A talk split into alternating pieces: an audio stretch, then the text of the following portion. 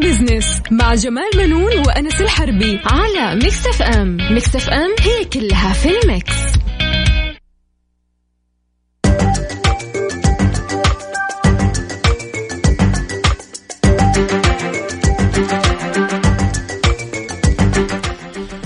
مستمعينا الكرام أهلا ومرحبا بكم. أنا جمال بنون أحييكم من Mix FM برنامج Mix Business. معايا طبعا زميلي مثل كل أسبوع الدكتور أنس الحربي. أهلا وسهلا. أهلا وسهلا فيك أستاذ جمال واهلا وسهلا فيكم مستمعينا في برنامج Mix Business. اليوم عندنا آه شيء مختلف تماما عن كل حلقة. نعم. آه حيكون معنا Top 10 لأبرز الأحداث الاقتصادية في 2019 إن شاء الله.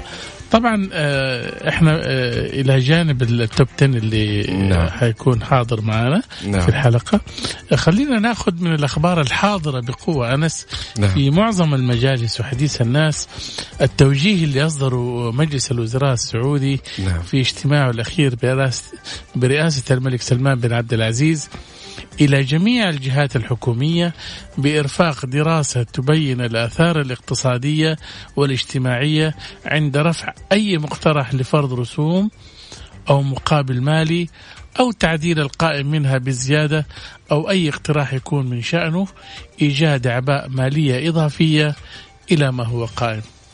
كمان جاء ذلك بناء على العرض المقدم من وزارة التجارة والاستثمار بعنوان التحديات التي تواجه القطاع الخاص والدعم المطلوب شريطة عدم الإخلال بما تضمنته وثيقة برنامج التوازن المالي بعدم فرض رسوم جديدة حتى 2020 صحيح وهذا يعني أنس إنه آه، معظم الأسر ومعظم الشركات والقطاع نعم. الخاص كمان نعم. دائما عاده انه انت لا تنسى إحنا يعني في نهاية سنة وبداية سنة فهو لازم هو كمان يعني يعد ميزانية خاصة به نعم. إذا كان هل في بالفعل يعني بعد يعني أسعار حترتفع في بعض الخدمات أو نعم. في بعض الأشياء فبالتالي لما تكون الأمور واضحة والتوجيه الملكي جاء يعني إيش؟ يبين إنه مو مو الهدف فقط إنه زيادة الأسعار ولكن آه نشوف ال- الأثر الاقتصادي اللي ينعكس عليه. ممكن ان نعم. نرفع الأسعار ولكن يكون في انكماش في بعض الأنشطة الاقتصادية. صحيح. شايف؟ نعم. وبحسب ما نشرته طبعا جريدة أم القرى نعم. وهي الصحيفة الرسمية طبعا إحنا عارفين نعم. للدولة وجه مجلس الوزراء باعتماد إكمال ما يلزم بموجب هذا التوجيه على أن تراعى في الدراسة آه، في الدراسة معايير تنافسية بيئة الاستثمار في المملكة وحماية المنشآت الصغيرة والمتوسطة. كمان وجه المجلس بتشكيل لجنة تحت مظلة اللجنة الدائمة لمجلس الشؤون الاقتصادية والتنمية برئاسة رئيس هيئة الخبراء في مجلس الوزراء. تتولى مراجعة التحديات المشتركة لجميع القطاعات وكمان التحديات الخاصة بكل قطاع ومراجعة الدعم المطلوب لكل تحد من تلك التحديات وإعداد توصيات لكل منها على أن يحدد أو يحدد في إطار زمني لكل توصية نعم صحيح نعم. وهذا شيء مهم جدا لأي يعني منشأة قائمة أو أيضا يعني أصحاب القطاع الخاص يعني هالفترة أستاذ جمال تقدر نقدر نقول إنه في يعني تركيز على المنشآت الصغيرة والمتوسطة هي هي بالدرجة الأولى الآن نعم. أنا أقدر أقول لك إنه الاقتصاد يعني مبني عليها. المؤسسات الصغيرة والمتوسطة مهم. هي الآن في قلب ال- الدولة نعم. تهتم بها ليش؟ لأنه هي اللي حتخلق لك وظائف نعم. حت حتخفض لك بنسب البطالة حلو. وتعطيك تنوع اقتصادي. وعلى قولهم براند سعودي. نعم صحيح. طيب مستمعينا فاصل وراجعين. خليكم ويانا. بنرجع معاكم في فقرات البرنامج. بنقول لكم إيش معنا اليوم. أهلا وسهلا فيكم.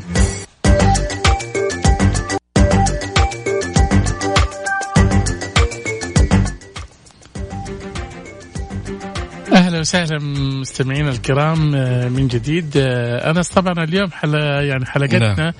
إضافة إلى هي إنها يعني دسمة وخفيفة نعم. ولكنها مختلفة. نعم. آه، بمناسبة آه، نهاية عام 2019 نعم. حاولنا أن نرصد أهم الأحداث الاقتصادية مهم. آه، التي شهدتها السعودية.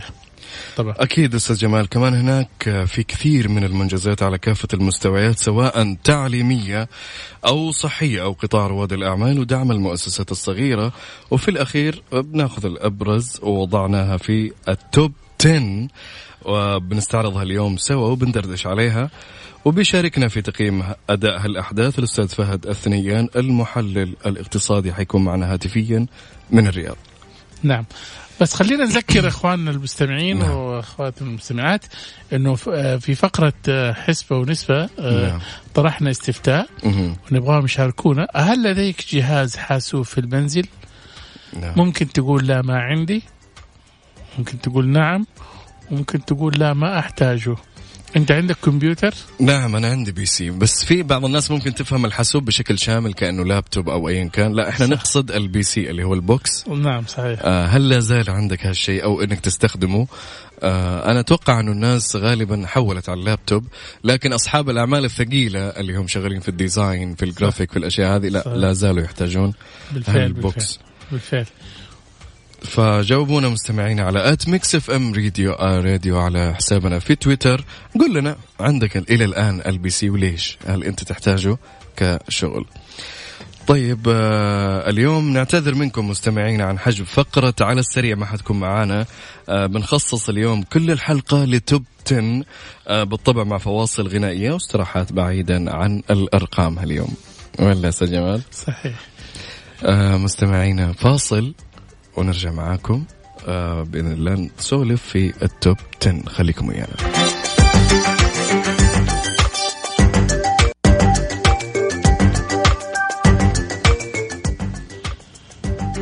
أهلا بكم مستمعينا الكرام من جديد. آه، أنس طبعا زي ما إحنا أخبرنا نعم. السادة المستمعين إننا سنخصص آه، هذه الحلقة لعرض أبرز عشر أحداث اقتصادية مرت بها السعودية. نعم. آه الترحيب معنا كمان اليوم بأستاذ فهد الثنيان المحلل الاقتصادي اللي بيشاركنا تقييم أداء الأحداث الاقتصادية اللي رصدناها آه في فريق Mix Business. بنبدا فيها بطريقة العد التنازلي. نعم. آه يتم أو يتم قراءة هالارقام في بداية كل رقم من تسجيل صوت تم إعداده مسبقا آه في بداية كل فقرة من الأرقام. أهلا بك أستاذ فهد. ألو جمال بزميلك دكتور أنس أهلا وسهلا السادة والسيدات المتابعين في الإذاعة اليوم. اذا اسمح لنا الآن نبدأ برقم عشرة وبعدين نتكلم معك فيها حولها. تفضل. المركز العاشر. Number 10. نتكلم عن المركز العاشر اللي هو الأسهم السعودية تنضم للأسواق الناشئة. تعليقك أستاذ فهد. طبعا هذا الانضمام آه، نعم. أخذ مجراه على عدة مراحل. مه. طبعا هو كان نتيجة عمل كبير على آه، تطوير معايير واجراءات التداول في السوق. الأمر اللي يعني يبعث ثقة لدى المستثمر الأجنبي للإقبال والمشاركة الاستثمار في هذا السوق. آه هذا التطور يساهم أيضا في يعني رفع حجم الاستثمار الأجنبي من خلال الاستثمارات المتدفقه للسوق السعودي. أكيد يساهم طرح أرامكو في السوق هذا اللي راح نتكلم عنه أكثر في أحد النقاط التالية. أكيد يضيف لاثر الكبير لانضمام الأسهم السعودية لمؤشرات الاسواق الناشئة. نعم يعني أنت تتوقع إنه ممكن تكون الأسهم أو سوق الأسهم السعودية لما تكون في مؤشر فوتسي للأسواق الناشئة هذه ممكن حيساعدها إنها تجذب استثمارات أجنبية أيضا؟ بالتأكيد إنه ما في سوق آه، يصل المرحله هذه يتاهل ليكون في مؤشرات دولية للأسواق الناشئة إلا إنه آه، آه، تأكد من تطبيق ووضع معايير تتلا سواء مع يعني معايير الدوليه الأسواق الدولية معايير التي يبحث عنها المستثمر الأجنبي. فبالتالي السوق السعودي اليوم جاذبيته ليست من يعني حجم الاقتصاد السعودي والفرص المتاحة فيه ب يعني إدراج أرامكو فقط ولكن إنه المجال البيئة بيئة السوق تطورت لتناسب المؤشرات الدولية. صحيح صحيح. أنس نروح رقم تسعة. نعم. المركز التاسع. المركز التاسع معانا اليوم عددت الكهرباء الذكية إيش آه رأيك فيها أستاذ فهد؟ طبعا عدادات الكهرباء الذكية اليوم نعم. كنت ابحث عن الموضوع آه العقد اللي ذكر هو حوالي عش... آه تركيب 10 ملايين عداد ذكي. جميع الشركة السعودية بقيمة 9 مليار ونص تقريبا ريال. نعم. آه طبعا له مزايا كثيرة تتعلق بأنه العملية تتعدى عملية مثل قراءه استهلاك عن بعد. آه العملية فيها دقة أكبر للقراءات. آه فيها يعني عمليات يتم أتمتتها كثير. ترفع كفاءة آه، يعني آه، الإنفاق في لدى آه، منظومة الكهرباء. يعني خلال البحث الموضوع طبعا كان الكلام الموضوع هذا تقريبا ترى قبل يمكن حوالي أربع سنوات. جدوى أجريت. لكن اتخذ القرار في 2000 في 2019 نعم تخيل أربع سنوات أتمنى ما يتأخر أكثر. نعم. لأنه درجه الجدوى في 2019 في 2015 نعم. وقالوا إن في عائد إيجابي كبير على الاستثمار العمر الافتراضي لهذه العدادات حوالي 15 سنة. حتى حلو. قيمة الاستثمار في ذاك الوقت كانت تقريبا تقدر ب 7 مليار. صحيح. واليوم قاعد يتكلم عن 9 ونص. العوائد اللي ذكرها محافظ آه، هيئة تنظيم الكهرباء في ذلك الوقت م. قال إن العوائد والفوائد المباشرة والمباشره لتركيب إعدادات ذكيه ممكن تصل إلى 100 مليار ريال. صحيح. هذا رقم كبير الحقيقة. وكمان لا تنسى أستاذ فهد يعني لما يعني من بين 10 ملايين عداد شايف؟ حيتم يعني آه، تصنيع 3 آه، ملايين عداد في السعودية. حلو. من خلال شركات. الشركات تقريبا حتكون تنافسية نعم. بينها. نعم. نعم نعم. هذا راح يكون يعني يندرج في نعم. المزايا لما نقول فوائد مباشرة غير مباشرة. نتكلم طبعا الفوائد المالية وغير المالية خلق الوظائف أيضا. يعني بهذا الحجم آه، نعم. يتطلب انه يكون في حدود دنيا من الاستفادة من ناحية التوطين وخلق الوظائف. وأظن كمان راح تخف كمان يا أنس من المشاكل اللي كانت تحصل نعم. بين يعني قراء العدادات والمستهلكين هذه المشاكل كثيرة كان, إيه. كان يعبي ارقام من عنده إيه. كمان إيه، تنص الاتفاقية هذه اللي قاعد أقراها الآن حقت الأمير عبد العزيز بن سلمان وزير الطاقة إلزام الشركات الفائزة بالمشروع آه، عدادات بالعدادات الذكية بتصنيع ما لا يقل عن 35% من العدادات الذكية في المملكة. نعم التركيز على المحتوى المحلي اليوم. نعم. صحيح. هيئة المحتوى المحلي آه، فرض نسب الدعودة يعني آه، إنتاج محلي وإن شاء الله يكون يعني بأيدي سعودية. بإذن الله. نروح للي بعده أستاذ فهد. تفضل. المركز الثامن.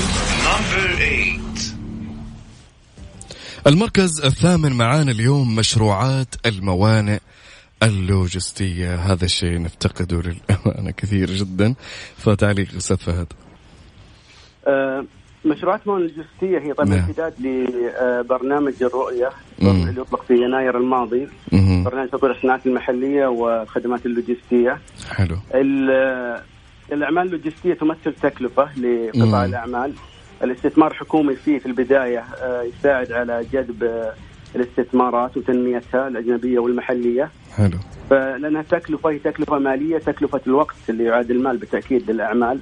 الاستثمار يعني يكون في في الموانئ كبنية تحتية الآن آه، استثمار يكون في الأنظمة المرتبطة فيها أيضا أنظمة الجمارك مثلا كلها يعني استثمارات تساعد الأعمال على يعني تقليل التكاليف يتكلم عن مشروع الموانئ آه، اللي اللي تم آه، توقيع عقده العام الأسبوع الماضي. نعم. نتكلم عن عن عقد آه، قيمة حوالي 9 مليار عقد نعم. بصيغة العقد يمتد ل 30 سنة أستاذ فهد فمعناته وبعدين ببرنامج بي أو تي نعم هذه BOT إنه بناء تشغيل ونقل الملكيه في النهاية نعم. بعد نعم. ما يغطي القطاع الخاص سواء الشركة الإماراتية أو الشركة السعودية اللي دخلت في العقد نعم. تغطي تكاليفها لمده 30 سنة وثم تنقل الملكية إلى آه، الحكومة وهو جزء أيضا ترى من صح. آه، عملية التخصيص اللي نتكلم عنها ومن مبادرات مركز التخصيص الوطني فنتكلم أيضا إحنا طبعا عن الميناء نفسه ميناء جدة الإسلامي آه، نعم. منطقة استراتيجية تستحوذ نعم. على ما يزيد عن 13% من حجم التجارة البحرية العالمية نعم آه يعني نتكلم يعني عن العقد هذا نفسه إنه جزء من آه استراتيجيات الهيئة العامة للموانئ نعم.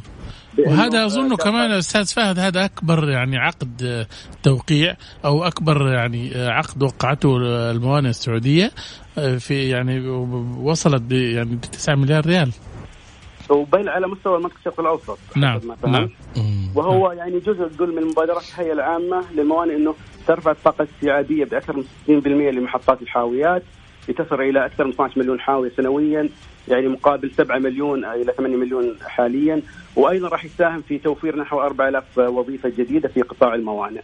شيء جميل. أستاذ فهد آه ناخذ فاصل ونرجع لك نستكمل معاك ال top 10 بإذن الله. شكرا. يلا مستمعينا فاصل وراجعين خليكم ويانا. بزنس مع جمال منون وأنس الحربي على Mix FM، Mix FM هي كلها في ال mix.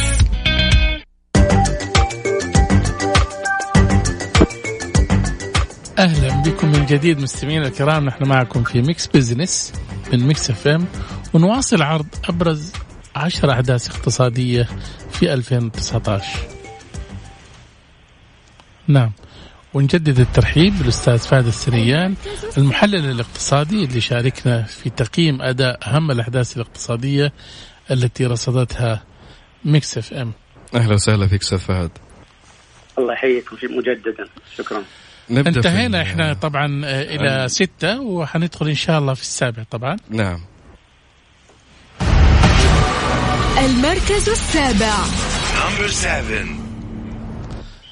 التأشيرة السياحية أستاذ فهد طبعا واحدة من أهم الأشياء اللي كانت اللافتة في 2019 أنت كيف تقيم؟ آه، أكيد نظام التأشيرة السياحية الممكنات آه، أمر مهم جدا لدعم قطاعات مختلفة يمكن أبرزها قطاع السياحة الواعد في المملكة. يعني تطوير قطاع السياحة وتعظيم العائد من الاستثمار آه، اللي حاصل اليوم فيه. لا يمكن يتحقق بدون تسهيل إجراءات آه، على تجاره الدخول. لأن نعم. تحاول اليوم تقدم منتج للعالم.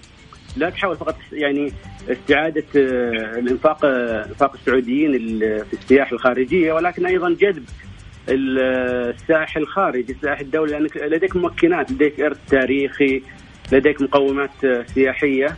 نعم. فكانت أعتقد أن آه، تسهيل الإجراءات يمكن يكون أهم من بناء آه، البنى التحتية اليوم نعم. لأن إذا لم تتوفر يعني إجراءات آه، اللي تسهل تعظيم العوائد لن يكون هناك جدوى من كل الأنفاق هذا في البنى التحتية الأمر نعم. هذا طبعا يمتد أعتقد إلى تأشيرات الأعمال نعم. آه اليوم المملكة يعني قبل شهر أو الشهر الحالي آه بدأت رئاستها لقمة العشرين نعم. لا يمكن أن تنجح الاستضافه بدون نظام تأشيرات مرن و آه، يعني يساعد على التنقل آه، إلى وخارج آه، الدولة.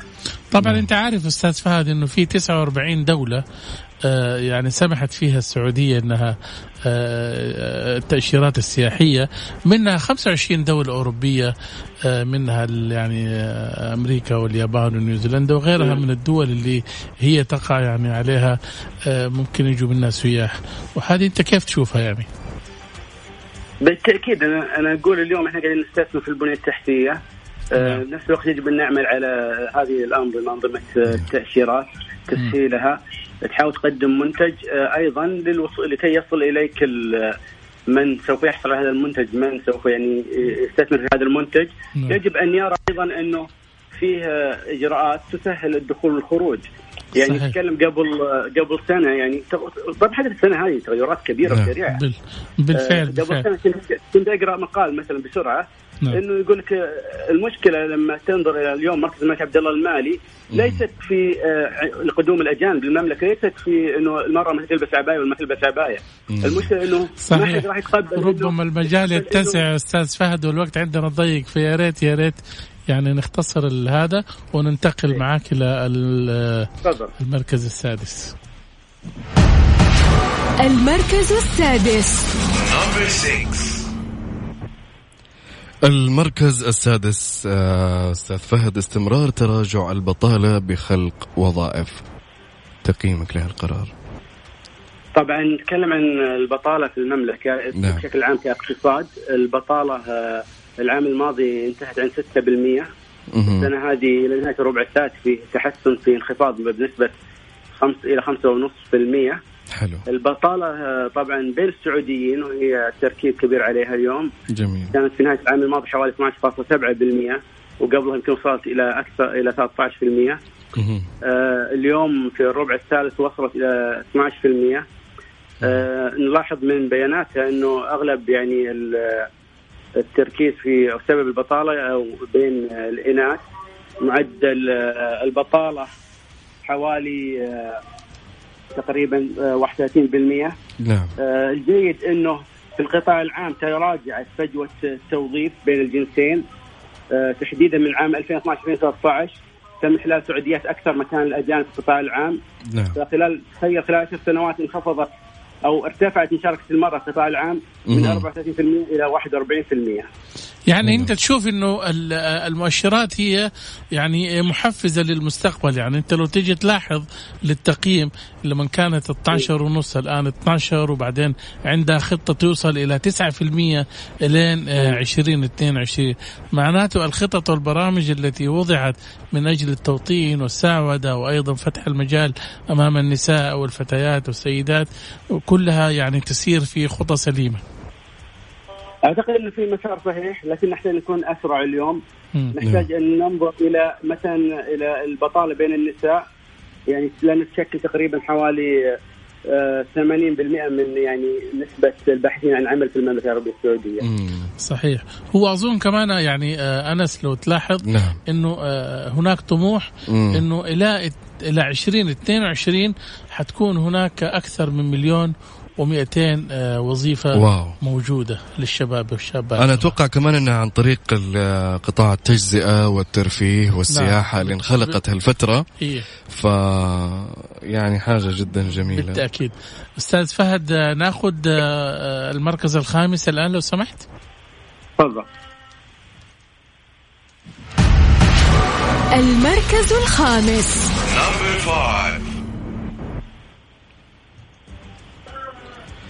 معنا المركز الخامس لليوم مشروعات الطاقة المتجددة فهد. فعلا مشروعات الطاقة المتجددة. نعم. استعرض الأمير أمير منطقة الجوف مراحل مشروع محطة طاقة الرياح اللي بدأ العمل منتصف العام الحالي. متوقع أن يبدأ بتوليد يبدأ المشروع توليد الطاقة في نهاية آه، الربع الأخير من عام 2020 حلو. المحطة هي الأولى من نوعها في المملكة والأكبر على مستوى منطقه الشرق الأوسط. طاقتها الانتاجيه 400 ميجا وات وتستهدف تغذية حوالي 70 ألف منزل بالطاقة الكهربائية. حلو. آه طبعا هي آه تكون طاقة صديقة للبيئة. آه أيضا آه راح تخدم تفريغ أعتقد آه النفط آه لمشروعات آه ذات عائد آه اجدى للاقتصاد.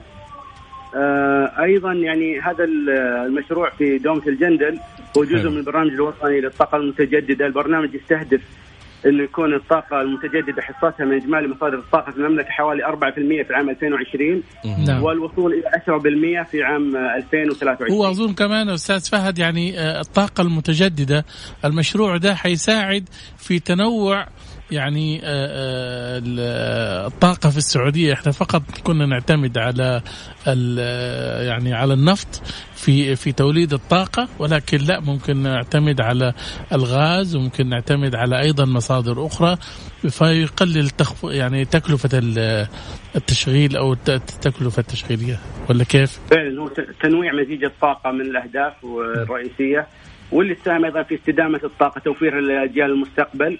وأيضا تفريغ الطاقة إذا كان في استخدامات يكون أكثر جدوى اقتصادية آه، من آه، استخدامها في آه، إنتاج الطاقة الكهربائية. صحيح لا وكمان في يعني مشاريع يعني في سبع نعم. مشاريع نعم. وبقيمة 500 آه، مليون دولار. هذا الرقم كبير يا أنس. نعم. آه كمان مكتب تطوير مشاريع الطاقة المتج... المتجددة التابع لوزارة الطاقة تجاوب مع الطلبات نحو 250 شركة منها 100 شركة محلية. آه فيعني هذا شيء جدا آه، مبشر إنه عندنا كمان سبع مشاريع زي ما قلت. نتائج أستاذ فهد؟ نعم. ممكن ممكن نعتبر المشاريع الحالية مشاريع يعني استثمارية أن نستثمر نعم. في هذا القطاع نبحث نحاول نطور راح يكون له أثر كبير حسب دراسات قرأت عنها من حيث التوظيف أيضا وخلق نعم. الوظائف في المملكة. شيء جميل، إذا تسمح لنا نأخذ فاصل ونرجع لك. تفضل شكرا. فاصل قصير ومستكملين معاكم توب 10 خليكم ويانا.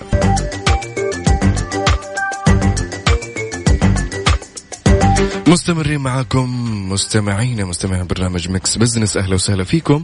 مستكملين معنا الحين آه top 10 وصلنا للرقم أربعة معنا من جديد أستاذ فهد الثنيان. أهلا وسهلا فيك. أهلا وسهلا فيكم. ناخذ آه، المركز الرابع.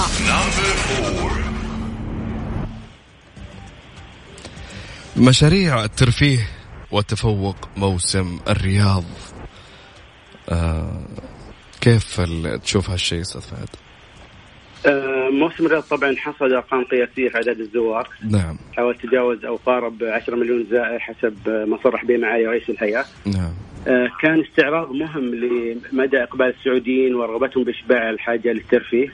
نعم. أعتقد أنه استعراض مهم لتشجيع القطاع الخاص على ضخ المزيد من الاستثمارات في هذا القطاع. حلو. الخالق للوظائف ذو العوائد الجيدة. نعم. آه، أخبار اليوم عن فتح المنافذ الحدودية للشقاء الخليجيين. ورفع إقبال منهم خاصة مع انطلاق موسم الشرقية المجاور لهم. آه، في أخبار عن طبعا آه، تواجد كبير للشقاء الخليجيين في موسم الرياض أيضا. الآن حتى بعد يعني انقضاء الموسم اللي قارب شهر ونصف أعتقد إن الفرصة يعني في مثل هذه المشاريع اليوم حصل استعراض للقدرات للإمكانيات. تشجيع كان القطاع الخاص إنه يعني يشوف إيش المتوفر إيش الإمكانيات. أعتقد إنفاق السعوديين على السياحة الخارجية حسب الاحصاءات حوالي تقريبا 100 مليار ريال سنويا. وأظن تراجعت أه كمان يعني الآن. هذا المفترض إنها تتراجع وما تزيد بنفس يعني المعدلات السابقة. فيعني خلونا نحاول يعني ما نقول الناس ما راح تسافر برا. نعم. تستكشف مناطق أخرى لكن خلونا نسترجع جزء منها. خلونا يعني نجذب السياح الأجانب أيضا. عندنا إرث تكلمنا عنه قبل في مثلا العلا وأظن كمان في نعم. قرار أخير يا أستاذ فهد بدون ما ما قاطعك آه، كان في قرار أخير أظن صدر قبل آه، أو شفناه قبل أسبوعين ثلاثة إنه في إنه آه، المقيمين اللي في دول الخليج خاصة في البحرين دولة الامارات العربية المتحدة إنهم هم نعم. يقدروا يزوروا السعودية المقيمين اللي فيها طالما عندهم إقامة نظامية. فعلا سمعت شيء زي نفس الموضوع تقريبا فأمر مشجع صراحة آه لأنك تملك المقومات آه فمسألة إنه يعني فتح المجال آه، تسهيل أمور آه، الدخول والخروج نعم. راح يعني يكون استثمار كبير وذو عائد عظيم على الاقتصاد السعودي. جدا جميل. كمان السعودية عندها خطة إنها تكون واحدة من أول عشر وجهات ترفيه في العالم وإن شاء الله تتحقق هالخطة. وإحنا قاعدين نشوف آه، هالخطة إنها ماشيين في الطريق الصحيح. وكمان لا تنسى إنه نعم. يعني عندهم آه، يعني رغبة قوية يجذبوا 6 مليارات دولار للسياحة السعودية. كيف شوف أثرها يا أستاذ فهد؟ بالتأكيد آه، القطاع السياحي قلنا قطاع واعد آه، إنه قدرته على خلق الوظائف عالية اولا. نعم. أعتقد إن المقومات إحنا مشكلتنا كان عندنا مقومات بس ما كان في يمكن إجراءات تساعد على استثمار واستفادة من هذه المقومات. نعم. اليوم ترى نتكلم عن لما نتكلم عن قمة العشرين نتكلم عن أيضا السياحة السياسية. مم. السياحة السياسية هذه فيها دعاية للبلد ومقوماته بشكل عظيم. أعتقد العام القادم نعم. يكون عام مهم للاستفادة نعم. ويعني اثراء قطاع السياحه بإذن الله. بإذن الله. ناخذ رقم ثلاثة. نروح رقم ثلاثة.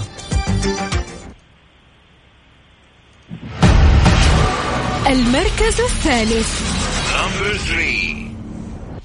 طبعا في المركز الثالث آه، آه، ضم الرقابة يعني آه، والتحقيق والمباحث الإدارية إلى هيئة مكافحة الفساد. هذه كانت رسالة قوية للف يعني آه، لكل نعم. من يحاول أن يعني يستغل المال العام أو يستغل سلطته نعم. في إنه هو يعني الكسب الغير مشروع. أنت كيف شفت القرار هذا يا أستاذ فهد؟ طبعا طبعا منظومة مكافحه الفساد جالسه تتطور بشكل كبير في السعودية. نعم. منذ نهاية العام 2017 لما بدأت الحملة الكبيرة على الفساد. كانت رساله واضحة للجميع إنه لم يتم لن يتم التساهل مع أي كائن من كان. نعم حلو. آه قرار ضم الهيئة الرقابة والتحقيق آه والمباحث الاداريه إلى جانب مكافحة الفساد نعم. يهدف إلى استدامة تنظيمية لمكافحه الفساد. حلو. استدامة عمل آه هذه المنظومة العمل يعني جاري وبشكل كبير. تكلم عن الماضي مثلا تم استعادة 9 مليار ريال آه، من طريق آه، ديوان المراقبة نعم السنة هذه حوالي 22 مليار. ممتاز. في عمل كبير والأرقام يعني آه، تدعم هذا العمل. وإن شاء الله يكون العمل الآن بعد هذه الضم هذا التغيير الإداري أو التنظيمي إنه آه، يكون في استدامة أكبر وحفاظ على آه، موارد وممتلكات وأظن كمان ما أدري أستاذ فهد إذا كان تفتكر معايا قبل كم يوم قريت خبر إنه يعني في مجموعة من مؤسسة النقد أو جهة حكومية سافروا إلى سويسرا لاستعادة الأموال المنهوبة. آه اي ففي في تعاون تعاون كبير طبعا المملكة نعم. لما تتكلم عن الفساد مكافحة الفساد مكافحة نعم. غسيل الأموال والأمور هذه نعم. المملكة انضمت لمجموعة العمل الدولي أثبتت يعني قدراتها و يعني نالت آه، صحيح. آه، حق انضمام لهذه المجموعة. وكمان صار تركيز الآن على الموظف العادي بما يقارن بدخله يعني على الأموال اللي تدخل له الآن، يعني الآن مثلا مواطن دخله مثلا زي ما قال أول أستاذ جمال 2000 ريال ففجأة دخل في حسابه مثلا 100000 أو مليون فأكيد يتساءل فيها. طبعا مبدأ مبدأ نعم. من أين لك هذا؟ نعم أكيد. نعم. نخش على المركز الثاني يا أستاذ فهد. المركز الثاني المركز الثاني آه، معانا اليوم مشاريع الإسكان ووزارة الإسكان كيف تقييمك للإسكان طبعا نعم. آه بالتزامن مع إعلان ميزانية 2020 نعم. تم آه استعراض منجزات العام 2019 نعم آه وزير الإسكان صرح بأنه تم خدمة 300 ألف أسرة سعودية. خلال العام 2019 مقارنة ب 200 ألف أسرة مستهدفة. مبدئيا. آه شفنا أن التمويل العقاري أيضا آه يعكس الجهود الكبيرة في مجال الاسكان نعم. حوالي 60 مليار ريال قروض آه عقارية في العشر الأشهر الأولى من العام الحالي. حوالي ثلاث أضعاف نفس الفترة العام الماضي. آه في العشر الشهور الأولى من العام الحالي حوالي 135 ألف عقد. آه آه تمويل عقاري مقارنة ب 37 ألف عقد فقط في نفس الفترة العام الماضي. كل هذه الجهود آه، ساهمت اليوم في ارتفاع نسبة آه، تملك المساكن آه، بين الأسر السعودية إلى 62% بالرغم من أن المستهدف للعام 2020 هو 60% فنحن في 2019 نجحنا أعتقد في نعم. تخطي وليس فقط تحقيق مستهدفات 2020 ممتاز. في 2030 مستهدف حوالي 70% صحيح. أيضا نشاهد الأثر في انخفاض إيجارات المساكن اليوم. حلو. انخفضت بحوالي يعني 7 إلى 8% على أساس سنوي. في فرق واضح آه في الايجارات نعم. إيه. حتى إنه في شهر يعني حسب صحيفة اقتصادية في شهر يونيو نعم. الماضي كان أكبر نسبة انخفاض في الإيجارات آه، إيجارات المساكن منذ 30 31 عام بنسبة تقريبا 9% نعم. ممتاز. هو أظن كمان أستاذ فهد يعني آه اللي خلى آه يعني مشاريع الإسكان في المركز الثاني في المرتبة عندنا نعم. في القائمة أول شيء لا تنسى قبل سنتين أو ثلاث سنين كانت مشاريع يعني بالنسبة للحصول على سكن بالنسبة للمواطن كان شيء مستحيل نعم. والناس طلعت نكت كثيرة عليها نعم نعم. صحيح. صح ولا لا؟ بس هذا إنجاز يعتبر. إنجاز كبير بس إلى الآن أنا أحس إن وزارة الإسكان تقدمها بطيء أستاذ جمال. يعني يعني ربما شو. الأدوات اللي بتستخدمها نعم. ولكن عندها يعني الإمكانيات الآن متاحة. نعم. آه زي ما قال الأستاذ فهد أرض ويعني ممكن تأخذ. والآن أنا أنا سمعت خبر أو قريت أمس في تويتر إنه صار بإمكانهم الآن في يومين يبنوا بيوت أستاذ فهد.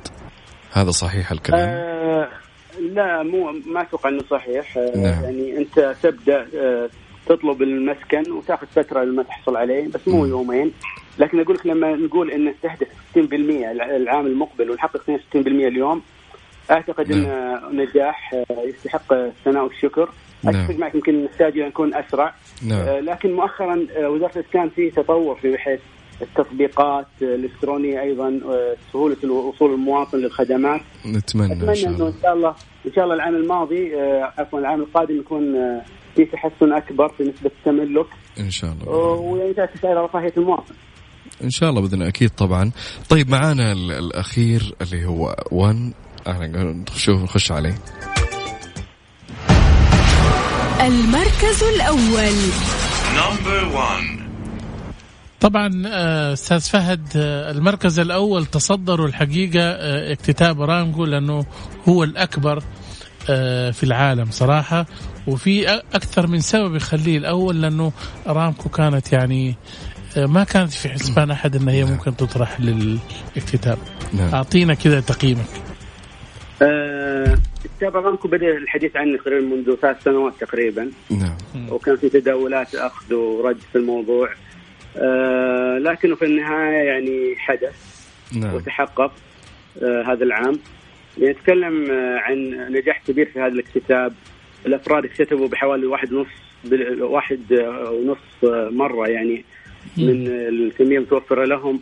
المؤسسات اكتتابها كان ستة أضعاف ما هو متاح لهم. الحكومة في تسعيرها للسهم أيضا يعني تركت بعض المال زي ما يقال يعني للمساهمين على الطاولة. يعني ارتفع السهم منذ إدراجه حوالي 10 11% نعم. اعلى من سعر الطرح واكتساب النهائي. نعم. الشركة اليوم قيمتها وصلت إلى 1.9 تريليون دولار تقريبا مقارنة ب 1.7 نعم. آه، قيمة الصرف سوق الأسهم السعودي يعني أصبح اليوم تقريبا التاسع عالميا. نعم. آه ف يعني نتكلم عن سوق الأسهم السعودي الأثر عليه تخيل إنه من بداية العام سوق الاسهم السعودي ارتفع المؤشر بحوالي 6.7% آه مؤشر جيد. جدا. من بدايه من بداية العام 6.7 نعم. تخيل إنه من بدء تداول أرامكو ارتفع 6.2% فمعناته معظم الارتفاع جاء من أرامكو. نعم. فأرامكو أعطت زخم كبير. دعمت. وإن شاء الله مع نعم. مع تحسن معايير السوق وإجراءاته انضمام المؤشرات الدولية راح يكون في جاذبية أكبر للسوق و يعني آه، نرى إقبال أكبر من الاستثمار الاجنبي في هذا السوق. نعم صحيح.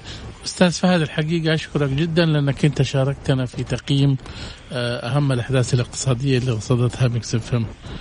شكرا جزيلا شكرا لكم شكرا يعطيك ألف عافية أستاذ فهد. المستمعين. شكرا لك حياك الله. كان معنا أستاذ فهد الثنيان المحلل الاقتصادي من الرياض علق وقيم معنا الأحداث فشكرا جزيلا له ننتقل أستاذ جمال على طول على حسبة ونسبة بما أنه الوقت قاعد يحصرنا. آه قلنا سألنا سؤال في آه تويتر أو استفتاء. هل لديك جهاز حاسوب في المنزل؟ لا ما عندي. نعم لا أحتاجه. آه نشوف النسب الآن على تويتر. النسبة الأعلى بيقولوا آه نعم, نعم. شايف؟ 62% نعم. نعم. وهذا مؤشر ايجابي شوف يعني شيء نعم. طبيعي. نعم أكيد طبعا. آه ليش؟ لأنه اليوم كل الخدمات الحكومية سواء أبشر وغيرها كل أفراد الأسرة في البيت بيستخدموها. نعم. فبالتالي مو بس الجوالات ولكن يحتاج إنه يطبع أوراق. اليوم عندنا إحنا نسبة آه يعني الطلبة يعني آه بيستخدموا كثير من كثير. الأوراق وأشياء. نعم. فبالتالي يحتاجوا إنهم يطبعوا. اليوم آه استخدام أجهزة الحاسب الآلي. طبعا آه شوف هو عالميا في تراجع. في نعم. استخدام الحاسب التقليدي اللي هو ال desktop أيه الصندوق إي نعم. نعم ولكن الآن في بديل عندنا نعم. ال iPad نعم. وعندنا ال laptop ال laptop نعم. وفي الآن تقنيات البلوتوث وغيرها أنت ممكن نعم. تشبكها في أي مكان نعم. وتطبع وغير كذا تسوي كل شيء نعم بجوالك الآن تسوي كل حاجة الآن صحيح فمختصره الدنيا كمان قلنا عندنا معلومات نبغى ندردش فيها شوي آه تمتلك أكثر آه من 53% من الأسر السعودية في المملكة جهاز حاسوب. هذا مؤشر جيد. نعم. انه إنه في ثقافة وفي تجاوب للمجتمع ونسبة الأفراد من 15 نعم. سنة وفوق اللي بيستخدموا أجهزة يعني الحاسوب نعم. آه يعني تقريبا بنحو 47% والآن أنا أعتقد إنه أغلب الشباب هنا وأغلب الناس آه متقنين لتقنيات الحاسوب وغيرها. يعني هالجيل الجيل ما شاء الله كله فاهم كل حاجة. مو إحنا جيلنا ما ما كنا نفهم صح صراحة ولا تنسى الحين إي صحيح. ولا تنسى هو مو بس أجهزة الحاسوب اللي تنتعش. لما أنت تشتري حاسوب نعم. شايف؟ بتنتعش معاها نعم. بقية الأشياء. بتشتري طابعة بتشتري أجهزة بتشتري غيرها. نعم. وإحنا سوقنا 4 مليار دولار سنويا بنصرفها مم. في أجهزة الكمبيوتر. طيب مستمعينا وصلنا لنهاية الحلقة. على قولهم بالثانية وبالملي. آه، يعطيكم ألف عافية. نشوفكم الأحد المقبل في نفس هالتوقيت من اثنين إلى ثلاثة على Mix Business خليكم ويانا في السمع أنا وأستاذ جمال بنون. أهلا وسهلا نلتقي بكم الأحد المقبل. في أمان الله.